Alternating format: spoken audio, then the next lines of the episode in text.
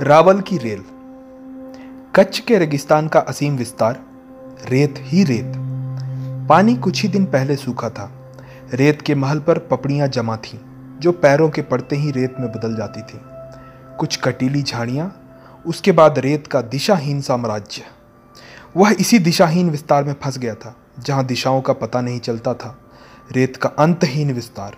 उस रेत में पल पल दिग्भ्रमित होता हुआ वह बार बार वह महसूस करता था कि कहीं यह रेत की समाधि में में वह समाधिस्थ हो जाएगा। पर धरती और दिशाएं कहीं न पहुँचाएँ तो चलते हुए किसी को भी उसी जगह घूमते हुए होने की प्रतीति होती है। दिशा भ्रम की ऐसी स्थिति में उसकी सांसें घुट रही थी और वह समझ नहीं पा रहा था कि रेत के इस लोकतंत्र से वह कैसे बाहर आए। रेत, रेत और रेत। चारों तरफ शून्य और भयानक सन्नाटा। भीतर की कोई आवाज़ भी कच्छ के उस रेगिस्तानी शून्य को तोड़ नहीं पा रही थी। एक अजीब सी विक्षिप्तावस्था, घबराहट और घुटती हुई सांसें, रुकती हुई सांसें। रेत का असर, वह उसर जिस जिसने कभी सरस्वती नदी के वेग को अपनी गोद में संभाला था। केतीश्वर और लखपत में, नक्सराना, भुज और खावदा के अंचलों में, झंझार और मांडली की बाहों में नदी को संभालना कठिन नहीं होता। कठिन होता है किसी नदी को रेगिस्तान बनने से बचाना। तब कच्छ के उस दिशाहीन भीषण रेगिस्तान में उसे एक खाना बदोश मिला था जो उस भयानक रेगिस्तान को पाकिस्तान से पार करता हुआ चला आ रहा था। लखपत के पास वह चमड़े की बोतल से पानी पीने के लिए बैठा ही था कि उसने पूछा, तुम कब से रेगिस्तान में दिग्भ्रमित होकर भटक रहे हो? पता नहीं, उस खानाबदोश ने उत्तर दिया था। तो तुम ऐसे ही घूमते रहते हो? तो और क्या करूं? अपनी चमड़ी की बोतल में पानी पीने से पहले उसने अपने मुंह से एक छोटा सा पहिया निकाला। उसमें एक तार बंधा हुआ था। उसे हाथ में लेकर वह गटगट पानी पीने लगा। रेगिस्तान में तुम्हें पानी कहाँ से मिला? इसी पानी के लिए तो लखपत आता हूँ, नहीं तो इस रेगिस्तान में पानी कहाँ। अपने सफ़र पर जाने से पहले यह पानी यहीं से भरा था। अब पीकर यहीं से पानी फिर भरूँगा, फिर यहीं आकर पीऊँगा, फिर भरूँगा, फिर यहाँ से सिंध निकल जाऊँगा। मन किया तो खावदा चला जाऊँ। तुम्हें रास्ता मालूम है? नहीं। जो जहाँ पहुँचना होता है वहाँ कैसे पहुँच जाते हो? जब कहीं पहुँच जाता हूँ तो पता लग जाता है कि कहाँ पहुँच गया हूँ, लेकिन यहाँ दिशा का पता तो लगता नहीं। फिर भी मौसम की उड़ती रेत कभी दिशा बता देती है, कभी ज्वार का पानी। हर मौसम में हवाएं दिशाएं बदलती हैं। नौ घड़ी बाद सागर का पानी चढ़ता या उतरता है। आता हुआ या उतरता हुआ पानी भी दिशा बता देती है। कहीं कटीली झाड़ियाँ दिशा बता देती हैं। कटीली झाड़ियाँ? हाँ, उनकी शाखों शाखों की बड़ी बाहें हमेशा सागर को पुकारती हैं और छोटी बाहें रेतों को। ये छोटा पहिया सा क्या है? वो पूछते ही जा रहा था। ये ये चंग है, इसका क्या करते हैं? मरुस्थल पार करते हैं तब कोई तब कहीं कोई स्वर नहीं होता। तब जी घबराता है। धीरे धीरे शरीर सन्नाटे से भरने लगता है। जब इसकी आवाज़ भीतर के सन्नाटे को तोड़ती है, चंग की आवाज़ भीतर ही गूंजती है, तब मरुस्थल पार हो जाता है। कहते हुए उस खानाबदोश ने अपनी बोतल भरी और उठकर चला गया। खानाबदोश के जाते ही वह बहुत अकेला रह गया। वह समझ ही नहीं पा रहा था कि अब क्या कहे। वहीं से गुजरते एक चरवाहे ने उससे भुज का रास्ता पूछा। उसने हाथ के इशारे से बता दिया और वह करता भी क्या, उसी तरफ चल दिया। चलता रहा, चलता रहा, चलते चलते आखिर वह भुज पहुंच ही गया। लेकिन रेगिस्तान अभी भी पूरी तरह नहीं छूटा था। उसे राहत मिली कि कुछ भी हो, आखिर वह शहर तक आ गया है जहां धरती रेगिस्तान की तरह उजाड़ और अकेली नहीं थी। भुज में लगभग सब कुछ था। स्टेशन पहुँचकर वह सुस्ताने लगा। दिशाओं का कुछ कुछ ज्ञान उसे हुआ। वह राहत की सांस लेकर एक बेंच पर बैठ गया। सामने की एक छोटी रेल खड़ी थी, तीन डिब्बों वाली रेल। एक इंजन जुड़ा हुआ था। उसे राहत मिली कि रेगिस्तान के लोकतंत्र से वह निकल आया है। अब उसे दिशाओं का भ्रम नहीं होगा और कुछ देर आराम करके अब वह इस रेलगाड़ी से गांधीधाम की ओर निकल जाएगा। लेकिन वह इतनी छोटी सी रेल देखकर चकित था। उसने किसी से पूछा, ये कैसी रेल है? ये बापू की रेल है। बापू? महात्मा गांधी की? नहीं, रावल की, राजा की। पर रावल और राजा तो खत्म हो गए और उनकी रेल अभी चलती है। यही तो लोकतंत्र है। लोकतंत्र? हाँ, तो और क्या। यह कहाँ तक जाती है? जहाँ तक तुम्हारा धीरज तुम्हें ले जा सके। धीरज? वह कुछ उलझ उलझते हुए बोला, मुझे गांधीधाम तक जाना है। वहाँ तक भी यह पहुँचा देगी। तुम बहुत थके हुए लगते हो। तुम्हारे बदन में रेत भरी हुई है। जाके धो लो, फिर कुछ आराम भी कर लो। तब तक रेल छूट तो नहीं जाएगी? नहीं, यह सात आठ घंटे बाद जाएगी। हाथ मुंह धोकर वही बेंच पर आराम करने लगा। आंखों खुली आंखें खुली तो रेल का इंजन सांसें ले रहा था और यात्रियों की खासी भीड़ भी नजर आ रही थी। वह रेल देखने के लिए उठा। देखा तीनों डब्बों में से एक फर्स्ट क्लास था, दूसरा सेकंड क्लास और तीसरा थर्ड क्लास।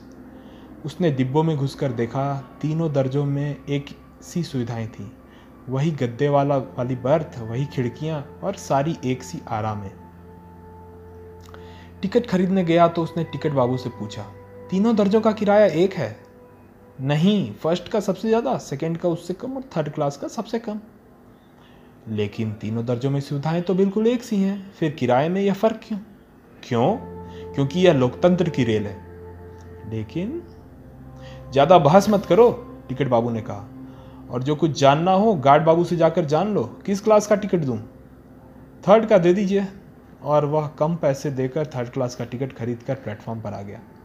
उसे अभी भी ताज्जुब हो रही थी कि तीनों दर्जों की सुविधाएं एक होते हुए भी किराए को पैसों में इतना फ़र्क था। वह प्लेटफॉर्म पर आया तो गार्ड साहब सामने ही मिल गए। वह खुद को रोक नहीं पाया, पूछ ही बैठा, गार्ड साहब यह तो बड़ी लोकतंत्री रेल है, सुविधाएं सब एक सी, लेकिन निचले क्लास का किराया इतना कम, यह कैसे संभव हुआ? क्योंकि हमारी रेल भारतीय संविधान को मानती है। हमारे लोकतंत्र में सबको समान अधिकार और समान सुविधाएं प्राप्त हैं।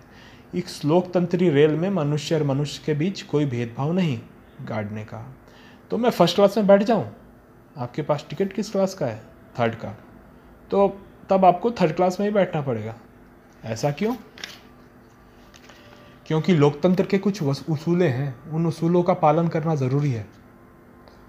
लेकिन ऐसा क्यों? एक सी सुविधाएं, मेरी समझ में नहीं आता। कि ज़्यादा बहस मत कीजिए, जाके अपनी बोगी में बैठ जाइए, रेल चलेगी तो सारी बातें समझ आ जाएंगी। वह जाकर शान से थर्ड क्लास में बैठ गया। काफ़ी लोग पहले से बैठे हुए थे, सेकंड क्लास भी भरा हुआ था और फर्स्ट क्लास भी। मन ही मन उसे हंसी आई, कितने पागल हैं ये ऊपर क्लास के लोग, झूठी शान में अकड़े हुए हैं। तभी इंजन ने सीटी दी और गाड़ी चलने लगी। अब रेगिस्तान नहीं था, छोटी छोटी झाड़ियाँ और ठिकनी पहाड़ियों का सिलसिला जारी हो गया। वह इस दृश्य को बड़े मन से देख रहा था। बंजर रेगिस्तान में उसका सफ़र हरियाली और खुशहाली की ओर शुरू हो चुका था। रेल अब हरियाली के बीच आ गई थी और कुछ ही देर बाद चट्टानी हल्का हल्का आने लगा। रेल की आवाज़ में भी फर्क आ गया। इंजन अब सीटी भी बार बार बजा रही थी। मवेशियों के झुंड को पार करती रेल फिर एक पथरीली बंजर से इलाके में आ गई थी। यह गांधीधाम कब पहुंचेगी? जब मन होगा पहुंच जाएगी, उसके सहयात्री ने अपनी पगड़ी ठीक करते हुए कहा। क्या इसका कोई टाइम नहीं है? टाइम इसके हिसाब से चलता है। आप कहाँ तक जा रहे हो? जहाँ तक रेल जाएगी चले जाएंगे, उसके बाद सोचेंगे कहाँ जाना है। फिर वही वह फिर खुद को दिग्भ्रमित महसूस करने लगा। कोई प्रश्न या उस प्रश्न का उत्तर कहीं पहुँचता ही नहीं था। बंजर प्रश्न, बंजर उत्तर, बातों का यही दिशाहीन रेतीला विस्तार। उसकी सांसें फिर घुटने लगी थी। यहाँ तो कटीली झाड़ियों की शाखा भी नहीं थी, सागर और रेत की दिशा बताने वाली। वह चुपचाप बैठा रहा। आखिर और करता भी क्या? तभी रेल की चाल में कुछ फर्क आया।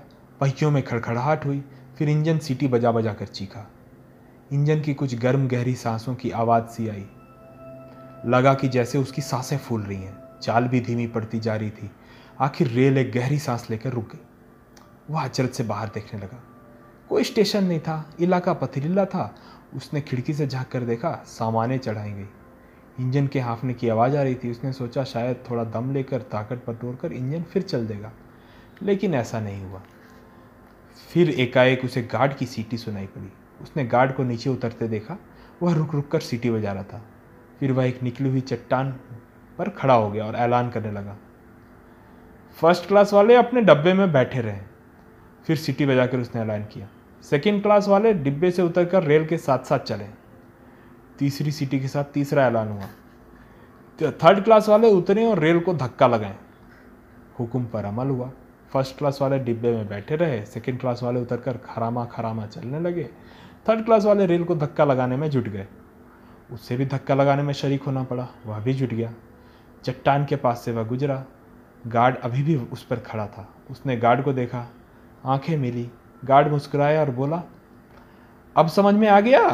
हाँ, धक्का लगाते अपने माथा का पसीना पोंछते उसने कहा, समझ में आ गया। चढ़ाई चढ़कर इंजन ने गहरी सांस ली, सीटी दी। लोग अपने अपने डिब्बों में समा गए। रेल चल पड़ी। इंजन बार बार सीटी देते हुए चल रहा था। सीटी उसके भीतर के सन्नाटे को तोड़ रही थी, चंग की आवाज़ की तरह। लखपत से खावदा की ओर जो खाना बदोश गया था, न मालूम वह कब और कहाँ से आकर उसके पास बैठ गया था। उसने देखा तो खाना बदोश बोला, मैंने कहा था ना, नौ घड़ी बाद सागर का पानी चढ़ता है या उतरता है, वह पानी दिशा बता देता है। यहाँ तो सागर का पानी भी नहीं दिखाई देता, और न वह कटीली झाड़ियाँ तो दिशा बता देती हैं। उसने खानाबदोश की बात को दोहरा दिया था। खैर, कुछ भी, सही सफ़र तो जारी है। कहीं रेल रुके तो पानी पी लेना, खानाबदोश बोला। उसने बात सुनी, उसकी तरफ देखा, लेकिन वह खानाबदोश गायब था। सफ़र जारी था। दिल्ली उन्नीस सौ पंचानवे। कमलेश की यादगारी कहानियाँ।